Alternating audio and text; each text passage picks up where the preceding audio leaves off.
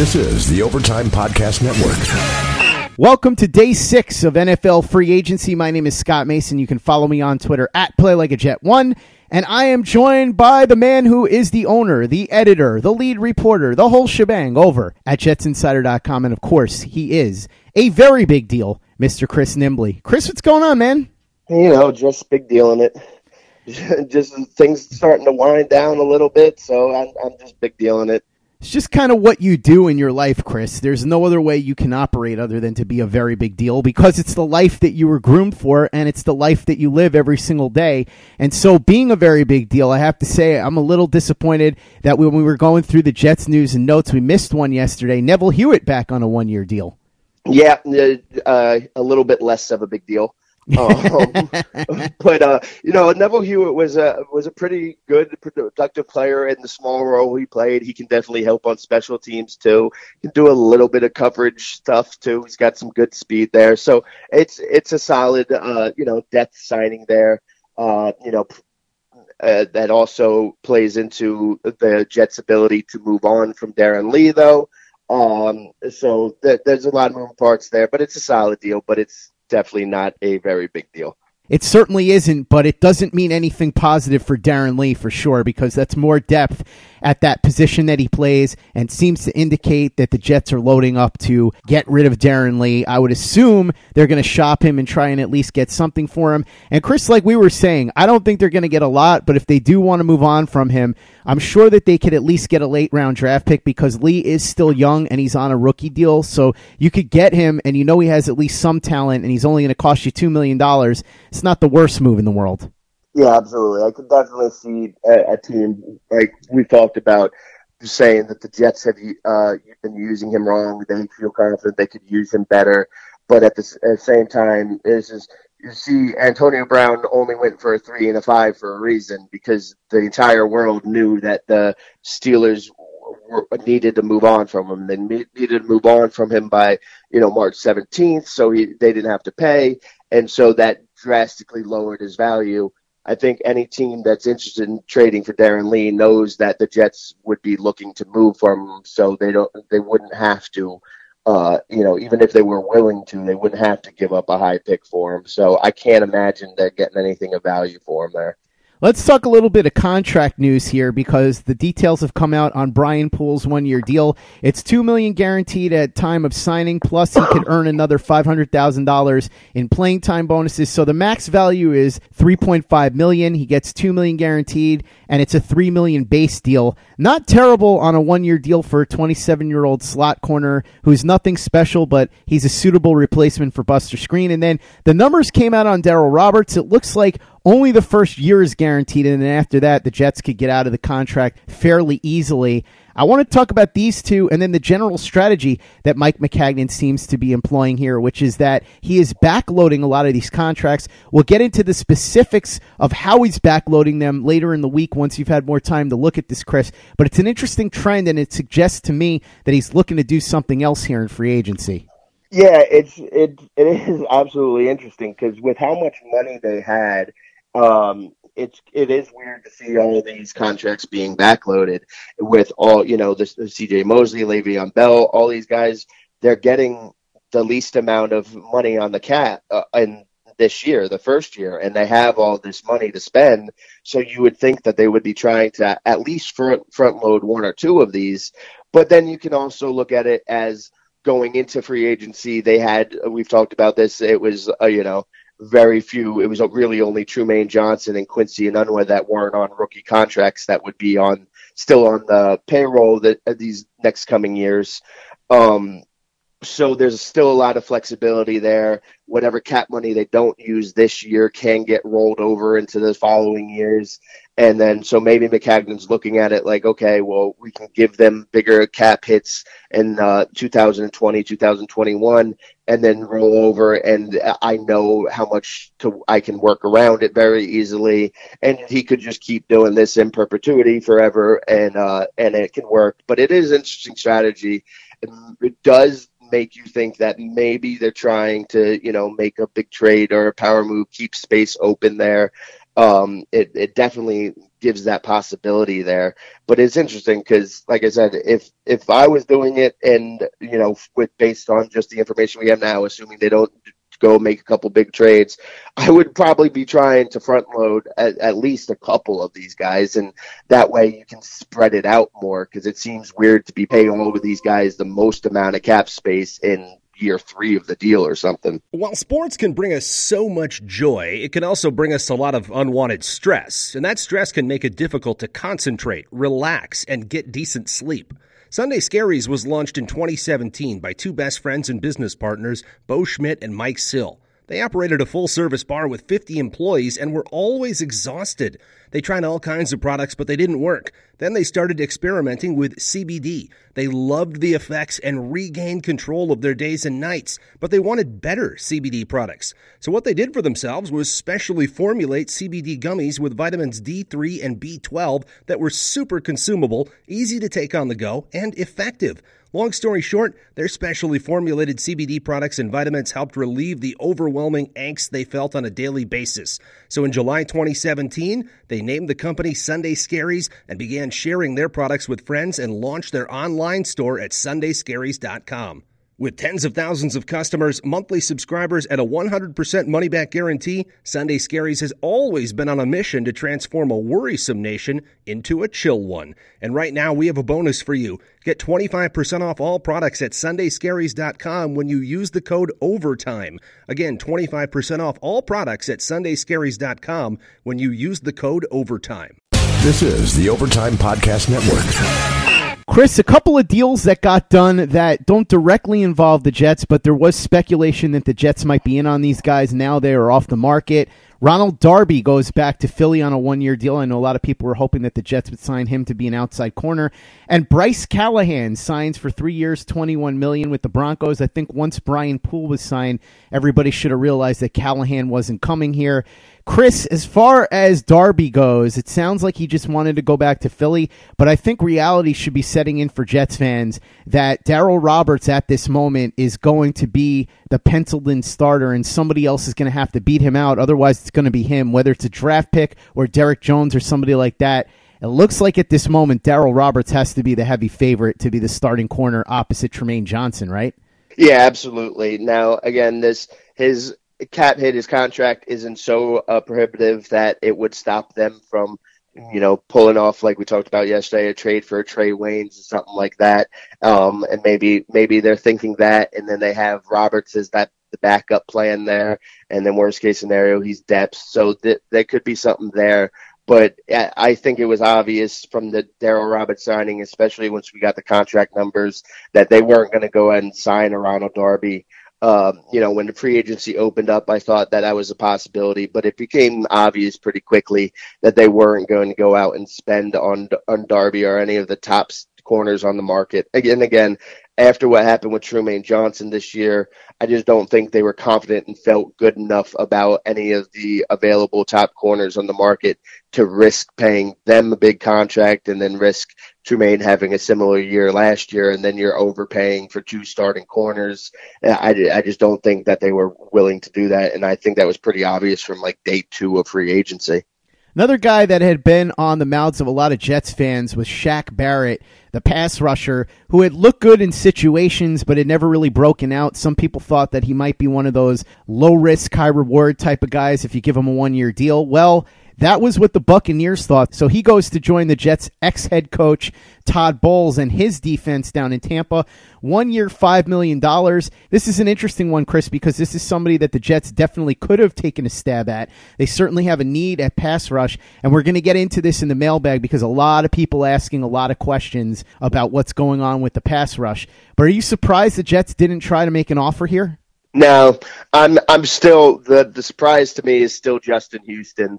Um, is everything you said about Shaq Barrett is right, and I am a I was a big fan of him coming out. I thought he would be better, but like every year we see these types of guys get you know people roll the dice on them, and they almost never work because they are what they are, and uh, you know, like you said, he's somebody who who can do some good things and can help situation situationally, but he's not an answer there. And uh, you know, it's kind of like a uh, even less a poor man's Dante Fowler even. So like you know, okay, sure, I'm you know. You, no one's going to really knock the Bucs for their one year, five million deal for it, and they shouldn't. And the Jets obviously could have done that. It, I'm not going to sit here and say that it would have been ridiculous for them to do, but it, doesn't surprise me that they didn't go in that direction. I, I'm still a little bit shocked about a, a, player like Justin Houston being out there. But again, I'm I'm shocked that he doesn't seem to be getting more interest from all the other teams as well. And that is going to be touched on in the mailbag because we had a lot of questions about Justin Houston. But before we get to the mailbag, one last order of business. Blaine Gabbert out in Tennessee. He was released. He had been Marcus Mariota's backup. That is because the Titans have a new backup, Mr. Ryan Tannehill, a guy that is very familiar to Jets fans. We had talked about the possibility of Tannehill coming here to back up Darnold if he had been released and the price tag was reasonable. Well, the price tag is going to be reasonable for Tennessee. Now, don't get me wrong, they gave up a decent draft pick here. They give up a fourth rounder next year and a seventh rounder this year to get Ryan Tannehill and a sixth rounder this year. Very similar to the deal that the Jets made for Tim Tebow, so maybe that's an omen. I'm not sure. But here's the reason that they did it. First of all, we know that Marcus Mariota gets hurt all the time, so they needed a capable backup. Second of all, Ryan Tannehill fits perfectly into that system because he's kind of a similar style quarterback to Mariota. And number three, the Dolphins, out of the $7 million that's guaranteed to Tannehill, are paying $5 million. So the Titans get Tannehill essentially on a glorified one year, $2 million deal for a backup with as much experience and production as Tannehill brings to the table, especially with an often injured starter. That's a good deal, and it's definitely worth it for the Titans. Yeah, I actually think that's probably a perfect place for Tannehill. And, uh, you know, I talked about this with Le'Veon Bell, how Le'Veon Bell is more valuable to the Jets than he would be to most other teams. And uh, so obviously the the Dolphins, I'll talk about this at the end, they, they wanted to get rid of him and move on. Um, but you look at Tannehill, and obviously there was a lot of the jokes being made about, uh, oh, uh, now they got another receiver for Mariota. But uh, you look at Mariota, the inconsistent as inconsistent as he's been, the injuries he's had. Basically, it just seems like okay, start Mariota until he gets hurt, and then you can start Tannehill until he gets hurt, and just keep rotating from there and there. Maybe it'll be kind of like the Bucs last year with Jameis and uh, Fitzpatrick going back and forth. But the Titans are a team even with Mariota's inconsistencies, they're a team nobody likes to watch. They play a really ugly, boring style of football, but they're always right in playoff contention every year, or if they either get in or they just miss. So if Mariota gets hurt, then they have a competent backup, more than a competent backup, somebody who's, who might be one of the best backups in the league there. So they can throw him in there. They're very similar players. They're players with a very low ceiling um, that, you know, and especially if, if uh, they they make a lot of their plays, get a lot of production with their legs. So it's an easy system there. But the big news is how this fits the Jets is that the Jets better get two wins, uh, two free wins from their games against Miami next year because uh, Luke Falk isn't scaring anybody. The the Dolphins are definitely tanking. They wanted to see, uh, you know, get rid of Tannehill because Tannehill is a little too good for the tank if he, especially if he ends up staying healthy. So they paid to move on from him, so they don't have to sit there and wonder is he the guy or isn't he for the 17th straight year. Slight exaggeration, but the, the Jets better get two free wins from Miami next year. Otherwise, that's going to be a problem. Hey guys, this is Greg Peterson, host of the podcast Hoopin' with Hoops. Despite the fact that college basketball is in the off season, it's never too early to get a jump start on taking a look at these teams because there is now 357 of them for the upcoming 2020-2021 college basketball season. I'm going to give you guys a deep dive on every last one of them, keep up with all the transfers in college basketball, and so much more. You are able to subscribe to Hoopin' with Hoops on Apple Podcasts, Google Play, Spotify, Stitcher, TuneIn, or wherever you get your podcasts. This is the Overtime Podcast Network. Couple of thoughts here. In addition to Tannehill being a good fit for Tennessee, I think Tennessee is a good fit for Tannehill because he walks into a situation with a starter who's in the last year of his contract, and we don't know for sure that Tennessee is going to want to pony up for Mariota because he had a nice first two years and he's really regressed the last two. Injuries have taken their toll, And Chris, as you and I were talking about off the air, when he doesn't have his legs at full capacity, he's not the same player. So they may decide that they don't want to move forward with him. And if Tannehill gets a chance to play, and odds are he will because Mariota gets hurt every year, if he looks good, then it could be that Tennessee decides to roll with him for a little bit, or he looks good to other teams and he has a chance to start in 2020. So I think that works out for both sides. And as far as what you were saying with the Dolphins, absolutely. If the Jets don't get two wins over the Dolphins this year, when the Dolphins are clearly tanking now, it's an embarrassment. Luke Falk, who I actually liked coming out of Washington because I thought that he could at least turn into a serviceable backup if you're rolling him out there as your starter, I don't know. Listen, there still could be a move down the line. Maybe the Dolphins surprise everybody and move up for a quarterback in the draft. But I think that at this moment, it looks like the Dolphins are going full speed ahead with the tank. And if that's the case, the Jets need to get two wins against them this year. No excuses, especially since I would assume that Adam Gase would be very fired up to beat up his former team. With that said, Chris, let's jump into the mailbag. And boy, do we have a lot of questions on this Saturday. Let's start with Greg Armstrong, our boy over at turnonthejets.com. He wants to know what your favorite song was on Le'Veon Bell's mixtape. Now, I have no answer for this because I didn't actually listen to much beyond the first couple of minutes and I thought it was terrible. What did you think, Chris? Uh, favorite track's got to be Gas on E, just just for the uh, just for the title alone. Uh, and, that's something that's something I think we can all relate to, whether we're talking about your actual gas tank or just the energy level and and your life at certain points. So that so that gets it right there. Uh, but then also they all pretty much sound the same, so it's hard to really differentiate. That's why I went with the title. Makes sense to me. It's all about branding, and the title is what draws people in. So that is a very acceptable choice for best song on the mixtape. Moving along to the next question. This one comes in from our friend Tyson Roush over at Let's Talk Jets and also writer at turnonthejets.com. He wants to know if the new uniforms are going to make Le'Veon Bell run faster. Probably not, but you never know. it, it, it, we haven't seen them yet. It depends on, on how they look. I mean, who knows? You know, you uh, look good, play good, as they say, right? So if the, the Jets, if the jerseys are fire and they love him, then uh, no, no, no, they won't make him. He's plenty fast as it is, so I, I, I think uh, it does. It doesn't matter. He'll Jets fans will enjoy watching him play, regardless of the jerseys. I think Le'Veon Bell will be fine regardless of what the jerseys look like, but that's just a hunch. Next question comes in from Adam Simmons, who keeps talking about wanting to have me on his podcast, yet I don't see any invitation. It must have gotten lost in the mail. Adam has a question that has to only be for you based on what he's asking. He wants to know what it's like to be a very big deal. Listen, I didn't choose this life. This life chose me. Uh, you know, I it, it's just I, I'm just used to it. It's I don't even notice it. It's just you know it, it is what it is. I, I like I forget about it all the time because it's just it's just my natural state of being. This one is really funny. It comes in from NY Jets Nation 98. He wants to know, do you think Mike Francesa should take over the Jets because he's clearly doing a great job running the Giants?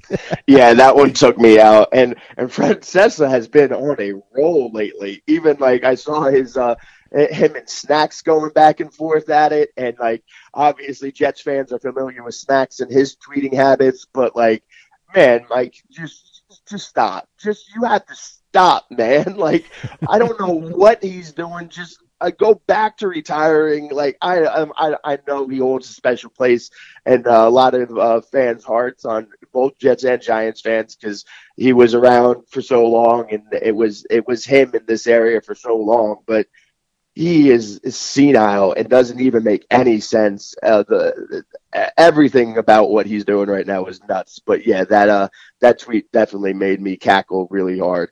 He's not even trying anymore, is really what it no. boils down to. He always had insane takes, and he was always rude and nasty and angry and bitter and arrogant and all that, but at least he made it entertaining. Now it's just people are listening so that they can hear what stupid thing he says that's so detached from everything, and then they can dunk on him on Twitter or just make fun of him in some other way. It's kind of sad to see it go that way for Mike Francesa, but if he didn't want to put in the work, he probably shouldn't have come back. The funny thing is, we all know that him coming back was an ego trip because somebody at WFAN insulted him, and he decided, oh, yeah, well, I'll show you. And so that's why yep. he came back. And I think he just missed the fact that nobody cared about his opinions anymore Absolutely. now that he wasn't on air. And that's how it ah. goes when he didn't have that platform anymore and he realized that he wasn't the great Mike Francesa anymore. He decided he had to get back in so that people would listen to his opinions. But we'll see what happens with this app.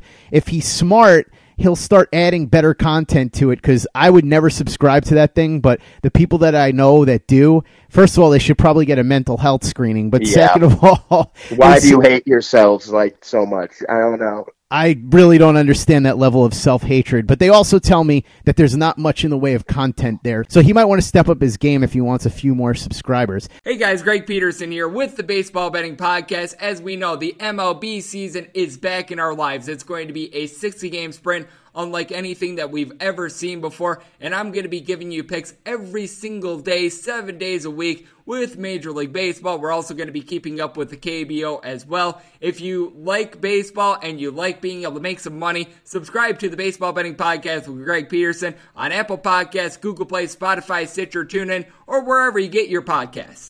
This is the Overtime Podcast Network. Next question comes in from Gray2820 wants to know how do you think the Jets will address the void opposite Trumaine Johnson at corner?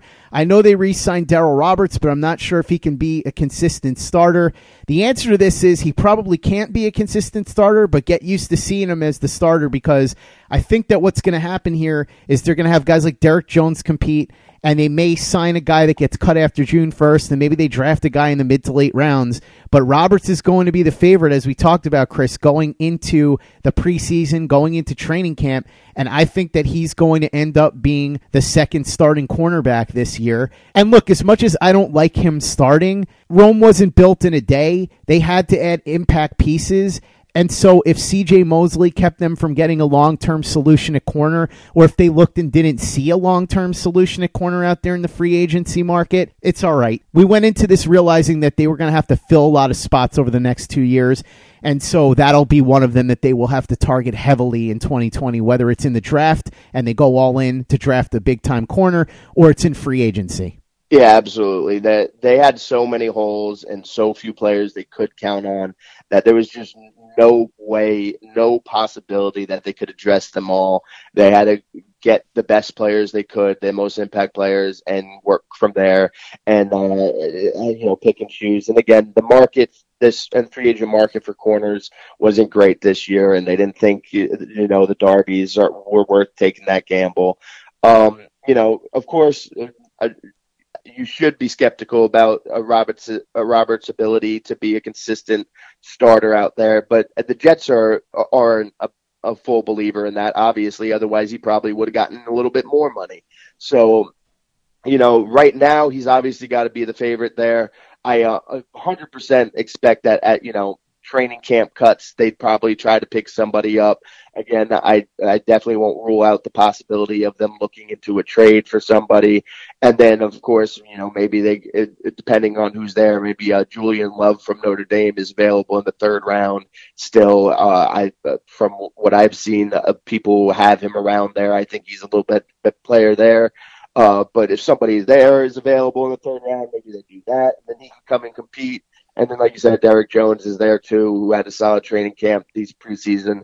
Uh, so maybe he can take the next step and then end up beating out Darryl Roberts. But like I've said all along, this this contract shows that they're they're comfortable. Worst case scenario with Darryl Roberts as the starter for this year, and uh, you know, and best case scenario, he can be a backup for this year and uh, really good depth there. This one comes in from Kerry Burkhardt. He says, I see that Darqueze Dennard and Timmy Jernigan are both still out there. Of course, Dennard, a cornerback, and Jernigan, a defensive tackle. Both are relatively young at 26 and 27, and they could possibly help the Jets in areas where they really need depth. Do you think Maccagnan and the Jets will have any interest? I think it's possible, depending on what the price tag is after all the smoke clears over the next week or two, if they're still hanging around.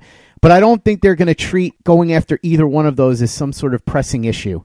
No, and uh, especially Turnigan is uh, uh, uh, Jernigan. I just combined first and last name. Um, especially him, as they just re-signed McClendon, obviously that, and we talked about this when they did. That's not going to really prevent them from getting somebody else at defensive inside there on the line. But uh, I don't, I just don't see it. If, like you said, if he's hanging around long enough and they can get him a good enough deal, sure. Um, Darqueze Dennard's a little bit more. Uh, he was somebody I was really, really high on coming out of college. So I, I was a little off there because he has not played nearly as well as I expected. Um, you know, I have, I haven't, uh, I studied his first couple years. I, I haven't looked at him closely last year, but again, you look at the way that they have, uh, approached this cornerback market, the names that they have considered I just I just don't see them trying to make a big a big play or any type of play really for somebody uh, like that right now. This is the Overtime Podcast Network. Next question comes in from one of my favorite guys, Gus Toon. He wants to know any chance this team brings back Lorenzo Mauldin? He's been working really hard and is in the best shape of his life. I admire Mauldin. I love his drive. I love the fact that he has an incredible personal story, and I was rooting for him when he was here. But the fact of the matter is, he's just really not that good of a football player, and I don't really see any value to bringing him back. Yeah, either do I, and I don't think the Jets do either. Um, you know, the Jets there was there was a lot of moving parts with him too, um, and he just he never developed any type of uh, type of moves, any type of technique. He was uh, fast, but that's about it. And uh, you know, he it's not like he was out of shape when he was here. So him being in quote unquote the best shape of his life, which you know players always say, um, well, just once I want to hear a player come out and be like, you know, I'm not in the best shape of my life, but I'm still in pretty good shape. just once I want to hear a player come out and say that. Um, but yeah, I just, I just don't see it. You know, I honestly, I don't see anybody really picking him up, but, uh, I, I definitely don't see the Jets bringing him back. I hope he gets another shot, whether it's in the NFL or the XFL or the AAF, but I hope he gets a chance to play again. And good luck to him. Hopefully it yeah. works out. I wish nothing but the best for him, but I don't see the Jets having very much interest. Next question comes in from Jay Roca. He wants to know how do you think the Jets would feel about Bosa if he falls in the draft and ends up being available at number three? I would suspect that if Nick Bosa is there at number three, Mike Maccagnan is doing a happy dance in the Jets war room, and he immediately picks up the phone and calls to the draft and tells whoever is there representing the team go run up and give them the card before somebody that picked at number one or number two changes their mind. Is that about what you would think they would do?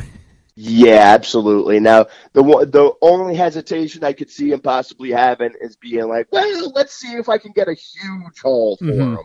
Like, and and especially because again, they had so many needs that if you could get like you know a, a top 10 trade with somebody still in the top 10 get a first next year and a third this year or something something along those lines maybe they start to consider it but uh if, if they're picking a player there and uh, again, I've I've been talking about this since the combine.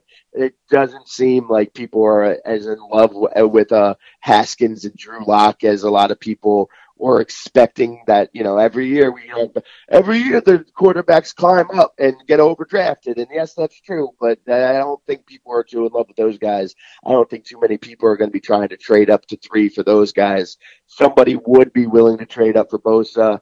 And you know look at what the Saints gave up to trade up for Marcus Davenport last year. And that was at like 19 or whatever their their pick was uh so maybe somebody would, and that would be the only thing hes- hesitating there. And uh, yeah, otherwise Maccagnan would be super happy, and then we could get back into the argument about another uh, player falling into uh, Maccagnan's lap about so he can make the obvious pick at the top of the draft.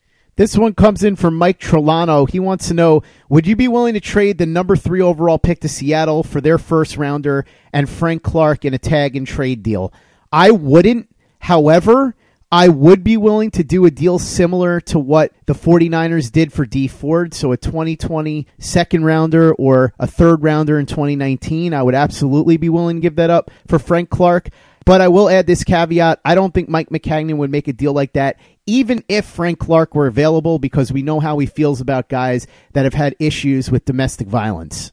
Yeah, that's what I was going to say. I was going to give basically the same same answer you gave. Uh, you know, if if I have to give up the number three pick for Frank Clark, then uh, I might as well just wait and see if I can get Nick Bosa or uh, Josh Allen with those picks. If I if you're really going for the pass rusher, um, because you, you obviously you have to trade for him and then give him a contract. And but what you and I would do, uh, it doesn't matter here. It's irrelevant because I don't think Mike Maccagnan's doing that.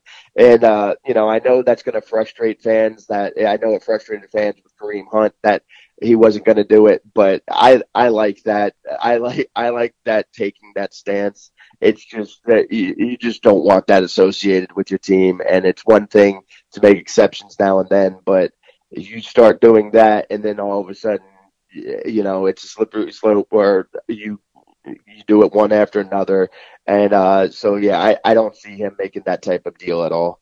Next question comes in from Luke Grant. He says, "Hey guys, big fan." Do you think the Jets should trade away Darnold for a pick so that they can draft Daniel Jones out of Duke? Darnold threw some picks last year, so I'm worried about him. I feel like the Jets need somebody that can protect the ball better. I should clarify that Luke is obviously joking around, and I threw this in because Chris and I needed a laugh on this Saturday. obviously, the Jets are not going to trade Sam Darnold, and there have actually been people that have suggested trading Darnold, getting a haul, and then drafting Kyler Murray. That is insane. I don't think any rational person believes that. Sam Darnold has not proven that he is a stud, that he is a franchise quarterback yet, but he has shown you enough to make you believe that it's very possible. So anybody suggesting that the Jets should do anything with Sam Darnold other than surround him with weapons and coach him up and hope that he reaches his full potential at this point is talking crazy. Yeah, uh, the sarcasm was strong in that one. It was it was obvious. It definitely got a good chuckle out of me. But yeah, I, the Jets have been searching for a quarterback for so long and I am full agreement. We do not know that Sam Darnold is the answer there for sure, but we've seen enough that you, to say that unless you're talking about some type of deal where you can somehow end up with Mahomes or like something like that, you, are not trading that away. We saw enough that I'm not going to sit there and be like, yeah, okay, I'd rather roll the dice with Kyler Murray. Um, especially the way that the organization, his teammates love Sam, the uh, you know the chemistry he started to form with Quincy, start, and then at the end of the season with uh with Robbie, like it, yeah, it just doesn't make any sense. And uh, I know most people bringing that up or bringing it up sarcastically as a joke, definitely in this situation. But I have seen people like seriously throw uh, floating that around, and it just seems asinine. Next question comes in from another one of my favorites, Jets Joe 73. He wants to know if the Jets can't get somebody in the draft who can step in and play center right away, should they consider trying to trade for Ryan Kalil from the Panthers now that the Panthers have added Matt Paradis? I think that Kalil is probably going to get released. I suppose he's somebody that if you have to trade a late round draft pick, you could think about it or you could pursue him if he gets cut. The problem with Kalil is that he's pretty terrible. So yes. I guess you could say put him in there because you don't have a lot of better options. But I'd almost rather just get Sitton, hope that he can be passable at center as your insurance option in case they don't get a guy in the draft that can start right away. As far as Kalil goes, though, I think he could be a potential disaster as a starting center for the Jets. But like I said before, you could make the case that they're out of options, so I could see the argument for it, even though he's pretty bad. Yeah, no, I wouldn't even make an argument for it. I that, that's a hard pass for me. Um, that it just seems like a waste of everybody's time, honestly. Um, but I would I would go more in the Sitton route, or just wait and try to get somebody in the draft, or wait for you know training camp cuts, or I roll with Jonathan Harrison. Like I know that's not what people want. I understand it, and I agree that you shouldn't be what you want. But uh, keep Kalil. This this seems like a waste of everyone's time. This one comes in from another one of my favorites. All my favorite people are I, writing. You got in a lot of favorites, man. I'm telling you, all my favorite people are writing in on the mailbag today. Sean Stalker, he says, Scott and the very big deal Chris Nimbley. I wanted to know, is there any interest from the Jets on bringing Bilal Powell back on a one year deal? From all accounts, great guy on the team, would be effective in a reduced role, I would imagine. I guess it really depends on his health. But if he were willing to come back on a one year deal and he's healthy enough to play, I wouldn't be against it if he's willing to take a low cap number because, quite frankly, it's not like they have a lot of depth at running back now. And Bilal Powell is light years better than Elijah McGuire and Trenton Cannon. Yeah, no, that's true. And uh, you see this sometimes with running backs, especially running backs, uh, you know, at that level and that caliber. Uh, they don't sign early in free agency. They might not even sign till training camp or preseason, and somebody gets hurt. A lot of times, if you're a Bilal level uh, running back, the best thing you can do is wait and wait until training camp, wait until somebody gets hurt, wait until preseason, and then all of a sudden you might be able to come in and just be, you know, have uh, get a chance to start for a couple of weeks or be the the backup just a hair away from starting. So I, I if, if I was Bilal Powell, I would just chill and relax and just work out and be stay ready and then just wait because we know somebody, some running backs getting hurt in training camp and preseason. Somebody's there's going to need to be somebody that pops up for them. Um, and but I don't. The Jets absolutely love him. Everybody loved him. I'm sure Adam Gase wouldn't be against it. He's he obviously has some familiarity with them. Uh, so I, I, it's not something I would completely rule out, but it's definitely not something I would expect. But if they did do it and got him on enough a low enough cap number, he's definitely a better a backup than Elijah McGuire or Trenton Cannon. But I, I just I would expect the Jets to kind of roll with what they got unless they end up drafting somebody.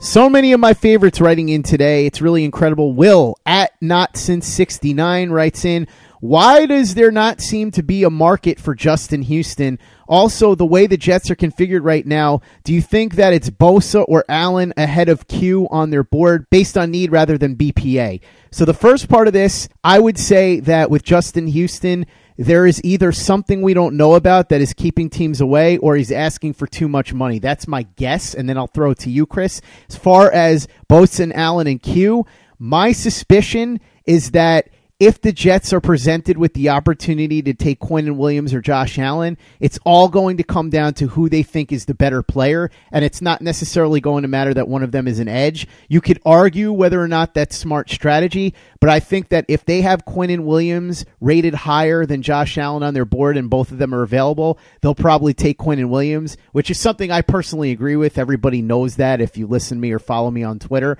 But that's my answer as far as what I think Mac is thinking. I think it's all going to be about who he has ranked highest on the board, and that's how he will make his decision. Yeah, I, I agree with that. Um, if you're just looking at it strictly from a roster construction point of view, I would probably say that Bosa or Allen would make more sense strictly on that. Uh, but but I don't think that's going to play into it. I think it's going to be whichever guy Mac has higher, or at least a combination of what Mac uh, who Mac has higher and what Gregg Williams would prefer. Because if it's close in Mac's mind, but Gregg Williams prefers one or the other, again, uh, talk, we keep talking about this. Maccagnan has acquiesced to his coaches before with draft picks, and uh, you know I know sometimes fans will use that to try to bail out Mac here, but the the pick's still on him. It doesn't matter if it if he made that pick because of the coach or not. He still decided to roll with the coach, so that's that's still on him. Um, so I think that they will go with whichever guy has the higher grade on the board there. And then, yeah, with Justin Houston, I think it's a combination that there's probably a little something we don't know, and he's asking for too much money. And then also, you got to look, the Chiefs' defense had very little going for it last year. They had one good thing going for it. They had a good pass rush between Chris Jones, uh, Dee Ford, and Justin Houston. And now they got rid of D Ford at a for just a 2020 second round pick, which was all surprising to us. And it's not just that they let Justin Houston go, uh, from my understanding, they weren't like trying to like really get him back at much of a lower number. Maybe it's because they knew he wouldn't, but it didn't seem like they were working too uh, hard on trying to do something along the lines of that. And that now they don't have a pass rush at all. It's just Chris Jones. So, and he's not exactly, you know, he's an inside guy. So it, there's there's something going on. There's something that we're missing right here, and you know I've I've heard uh you know a lot of other reporters talk about this too. You know some of the bigger name reporters more more plugged into me. So there seems to be something we're missing right now, and hopefully that we get some clarity on that at least, so we can start to make sense of it. Because it's not just the lack of Jets' interest in him that's surprising me right now. It's the lack of total interest around the league that's just catching me off guard. Next question comes in from Sun Moon Rise, and it's following up on our earlier question about the Jets' cornerback situation. Is there anybody in the mid to late rounds of the draft, Chris, that you like at corner that you think could be a good pick as somebody that could compete with Derrick Jones, with Darryl Roberts, and maybe somebody else that they get after training camp cuts happen? Oh, I talked about uh, Julian Love before from Notre Dame. Uh, he's somebody that I could see being available in the third. He's somebody I like. Um, you know, I've I've talked to you about this before when it comes to uh, scouting and uh, looking at these college players. Generally, by the uh, you know a couple weeks leading up to the draft, I will have you know 90 I'll have a good feel for about 90 95% of the players taken in the first 3 rounds. The players after that, I just don't have enough time in my day to really sit there and dig and watch all the tape on all of them, especially since, you know, during the season, I have to sit there and uh, cover the Jets, the professional team. I don't have the uh, time to really break down the tape on that many different players. Um, so when it comes to like rounds four through five, six, seven, I'm going to lean on a guy like Connor Rogers. I'm going to lean on a lot of these other draft experts, the guys I really like, who, who can look and focus on the draft year round. So in the next, uh, you know, next couple of months or next month or two, again, like starting next week, I'm going to start digging a lot more into the college tape. I still have to work on the top three round guys. I just happen to watch a lot of Notre Dame games, so I, I have a good feel for Julian Love. Um, but yeah, so I'll get those soon. But even right but leading up to the draft, I really have the first three rounds covered. I, I kind of lean on some of the other people for rounds four through seven. Next question comes in from Midwest Jets. He wants to know if the Jets do trade Darron Lee, what do you think they could get for him? I honestly don't think they could get anything more than a fifth rounder. It might yep. honestly be something along the lines of what we were talking about earlier, where it would be Lee in a seventh for a sixth. I just don't think he has a lot of value right now because his play has been so inconsistent. He's been suspended by the league, he's been disciplined by the team. We know that he's made a jerk of himself out in public and on social media. So if you're dealing him, you're basically going to have to give him away. But I do think somebody would trade for him because he has such a low cap number and they might see some potential there.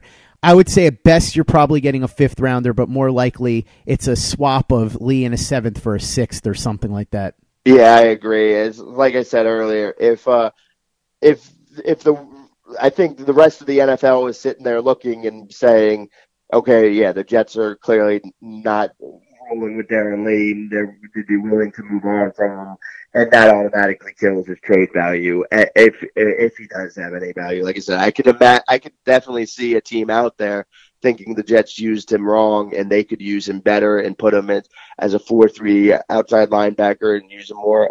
This I could see that, but uh but I don't see anybody giving up anything more than a fifth for him.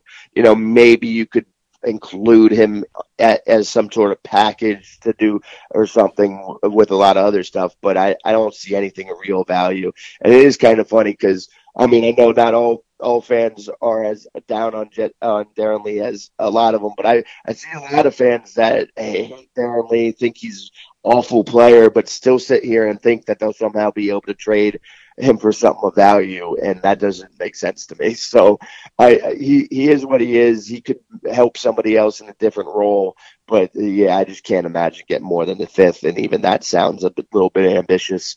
Every time I hear somebody suggest that the Jets could get a second or a third or even a fourth round pick for Darron Lee. It reminds me of that Seinfeld bit where George Costanza comes running into the office and says he figured out a way for the Yankees to get Barry Bonds and Ken Griffey Jr. without giving up anything. The delusion of the fan base thinking that somebody else is going to see your trash as a treasure. It's not entirely impossible, but I don't really see it happening. Like I said, Chris, fifth is probably ambitious, but I think you're looking at a sixth if you trade him, more than likely. Next question comes in from an interesting handle. Prepare for disappointment. Wants to know is the Jets' Week One starting tight end on the roster yet? Now, this may sound like an absurd question, given that Christopher Herndon played pretty well in his rookie year, but it looks like he's going to be suspended by the NFL to start the season. So the Jets are going to need somebody else Week One. I think you could probably roll with Leggett if you had to. I wouldn't be surprised if they made another addition. You could even see somebody like Austin Seferian Jenkins brought back. So my answer is maybe. Yeah, um, you know, you, they could definitely be all right with Jordan Leggett starting the game. Like that's whatever. But uh, I I still think that the Jets will possibly look to add a tight end in the draft um, whether it's just a, a blocking tight end later, or you know if they can trade down and then look to try to get a Fant or a Hockenson, um, something like that. I think would be a huge up, uh, move for them. Um, something that could really help them. And then in that case scenario, obviously it wouldn't be. Um, but yeah, I, I, think they can roll with Leggett for a game or two. But regardless, the Jets need to upgrade the tight end number two, one way or another. Um, you know, Jordan Leggett, if he can stay healthy, can be a, a decent uh, option as a receiving guy. They need a blocking tight end either way, and they could definitely use to upgrade as, as a second receiving tight end too. So you know they they need to do that besides just looking at the first week of the the year. And if it's a, if it's a rookie and then Jordan Leggett has to start for that week, cool, that's not a problem. Um, and then he hopes to bring him along. I do expect that they will go into the you know try to look to add somebody in the draft again, whether it's a blocking tight end later, you know, uh, Stern Stoneberger or whatever from uh, Texas A&M, or uh, you know, look somebody earlier if they trade down with uh, you know, one of the Iowa tight ends. Next question comes in from my man Michael Christopher, who's always asking great questions. I love hearing from him. He wants to know, building on the question that was asked about Josh Allen and Quinnen Williams, do you think that need should override best player available in this case because the Jets failed to add a big time pass rusher in free agency and it's a need that they desperately need to fill? My answer to that is no. And the reason is because I think if it's close, you go with the position of need. So if it were Bosa and Quinnen Williams, even though I think Quinnen Williams is the better player, I would go with Bosa because I think it's close enough that you make that move. I think that Quinnen Williams is significantly better than Josh Allen and even more significantly better than anybody not named Josh Allen. So I would take Quinnen Williams there. And I also think that if you have Quinnen Williams up the middle with Henry Anderson and Leonard Williams, you can create a lot of interior pressure there. I have full confidence that Quinnen Williams, with his pass rush moves and his ability to beat double and triple teams, and just his overall football IQ, can make an impact, not just stopping the run, but getting to the quarterback, not just with pressures. I think he can probably get sacks, and I think you would be looking at somebody that, at the very least, could be a Fletcher Cox type and probably significantly better than that. So that's my answer there. I wouldn't take Josh Allen over Q in this theoretical scenario just because Josh Allen is the edge rusher. I could understand why they would do it if that's the decision that they make. But I also think that Maccagnan agrees with me, and that if that is the choice and they have Quinnen Williams rated above Allen, because we obviously don't know what their board looks like, I think they would take Quinnen Williams if they have him rated higher. Yeah, I, I agree with you there. And uh, there's the thing. Uh, you know, uh, we're not talking about a quarterback here. They they got the quarterback last year, so you, there's there's a bigger gap there with the quarterbacks. Where if you have somebody who's graded at an 88 at quarterback, you might pa- you might pass on the 95, pa- you know, defensive tackle uh, for the quarterback. Um, I would think there would need to be a, signi- a fairly significant uh, level of difference um, in order to uh, go with the position of value here when we're just talking about defensive tackle and an edge. And then, like I said, I, I haven't dug into the Quinn Williams tape. He will he is first on my list next next week just so I can continue having this conversation with you specifically as favor for you. I'm gonna have Quinn Williams on the, the top of that watch list, but I do know he can create pressure from inside and we've had this talk before about how everyone wants the edge, the edge, the edge, but there seems to be a miscalculation that value from inside, or, uh, rushing from inside, has a lot of value too. So if it's if it's anywhere close, um, I then it's not going to make a difference. If if there's a huge gap there, then then it would make a difference. But uh, I I think Maccagnan's probably if it comes down to Allen or Quinn Williams is probably just going to be whoever's higher rated on the higher rated on the board. I'm honored, Chris, that you would put Quinn Williams at the top of your list of guys to watch because of me. I guess that means that even though I'm not a very big deal, I am very big deal adjacent now. There you go. I, I told you, you're lear- learning, young grasshopper. You're bringing you along slowly but surely. You know, every now and then there's a little bit of a setback, but you're climbing up the big deal ranks just merely from being associated with me. I'm learning at the foot of the very big deal tree at the moment. exactly. As we move on to our next question, and this is a very interesting one. This is from Luke Sweatpants Guy. I love the handles of some of these guys. That is tremendous, Luke. That's good stuff. He wants to know if you could get rid of any player out of the AFC East other than Brady, who would it be? It could even be a Jet, so it could be somebody that you say you want to get off of the Jets. I'm not uh-huh. going to go that route because I think that's too easy. So what I'm going to say is I would get rid of Stephon Gilmore because I think he's somebody that could cause a lot of problems for the Jets receivers, especially Robbie Anderson. We saw how he manhandled Robbie Anderson last year. There are only a handful of corners that A, know how to deal with Anderson, and B, have the ability to pull it off and nullify what he can do.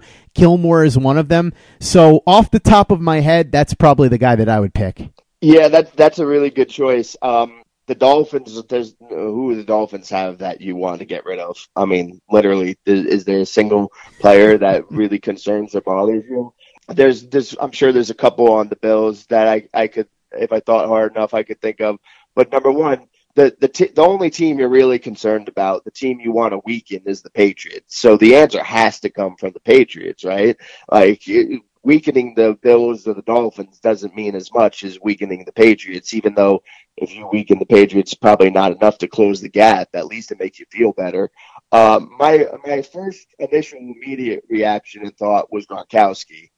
Um, even though we know he's not the same player he once was, he showed last year during the playoffs that he can still make good, big plays in the moment.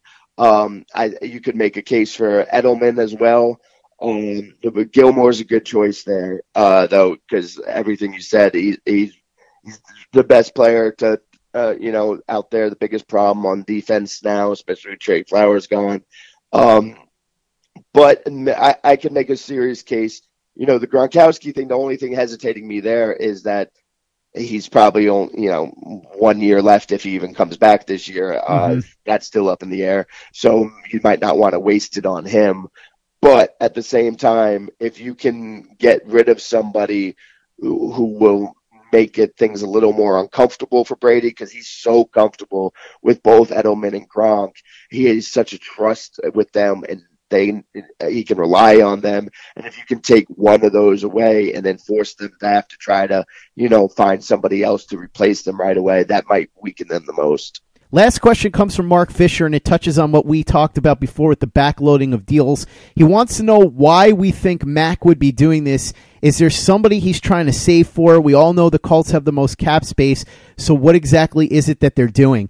It could be that, or it could just be that Mac is keeping flexibility in case somebody pops open that he wants to make a run at. So let's say a situation arises where they can go after AJ Green in a trade. Maybe that's why he's doing it. Or an Antonio Brown situation pops up the way that it did out of nowhere. Something like Khalil Mack that happened last year I think Mac might just be looking to give himself that flexibility and may not have anybody specific in mind. Although he might have somebody specific in mind. Maybe he's gearing up to make a run at Justin Houston. I really can't say, but my suspicion is that he's doing it just so he has that flexibility in case something comes open that he wants to make a run at.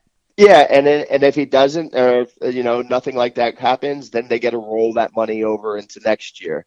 So you know, and like I said, it's it is kind of odd the way that he's structuring it. I would think that he would have tried to stagger those uh, the big contracts years with, with a, one or two of them this year, one or two next year, and then whatever.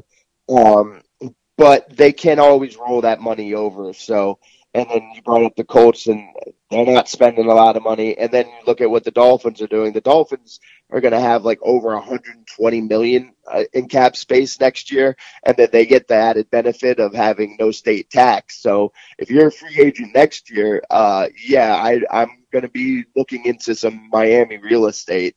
Um, go ahead and take that, take all their money and not get the state tax. That'll be a nice little bonus. And and honestly, I think it's a weird thing that uh, a random little tangent here. It's a weird thing that athletes don't seem to take more advantage of that. Why why states like Texas and Florida that have that advantage aren't able to uh, take as much of advantage of it as they should. And I think part of that is because agents aren't pushing players to do that because it doesn't matter to the agent as much. But man, if I'm a player, like eh, you know, Antonio Brown got a lot more money, but he's paying a lot more taxes out in California now. Uh, so to go to state tax, uh, that's huge. But yes, they they can roll that uh, that money over next year, so it, it gives them the flexibility if something comes up, it, or if they're trying to work on Trae Waynes trade. It, I can definitely see why you would read into it and think it's a possibility. I tend to think that it's more just about maintaining the flexibility to be ready to make a move and pounce like that if possible. And then again, worst case scenario, you roll that cap over to next year. I'm with you, by the way, on the Miami and Dallas situation. If I was a free agent, those would be two places I'd be targeting because they're good places to live. There's a lot to do. The weather's generally nice, especially in South Beach. You don't have any state income tax. What wouldn't you like? The only reason you wouldn't go is if you don't like the situation that the team is in. But I guess with the Dolphins, you could probably get massively overpaid next year because they're going to have so much cap space to give out. So I think if I was a free agent next year, Miami would be at the top of my list for sure, unless I'm one of those guys that's saying, oh, I have to try and chase a ring. But if my goal is to go out and get a great contract and have some place nice to live where the quality of life is good and the weather is nice and my family can be there and be happy, South Beach would be right at the top of my list. Yeah, well, look at somebody like Ronald uh, Darby. He signed. He went to back to Philly on a one-year deal, so he'll be a free agent next year. I got, I got to be sitting there thinking, okay, oh, and Xavier Howard would be the guy to, to remove from the Dolphins, I guess. Um, but so I could be like, okay, look, go ahead and send me send me to Miami. They're they're going to have to overpay guys. Uh, they'll have all types of money to spend. Get that state tax. It that again, we are here how it's about the money for most players, and understandably so. But the overall contract isn't necessarily as big of an uh, an impact as having no state taxes.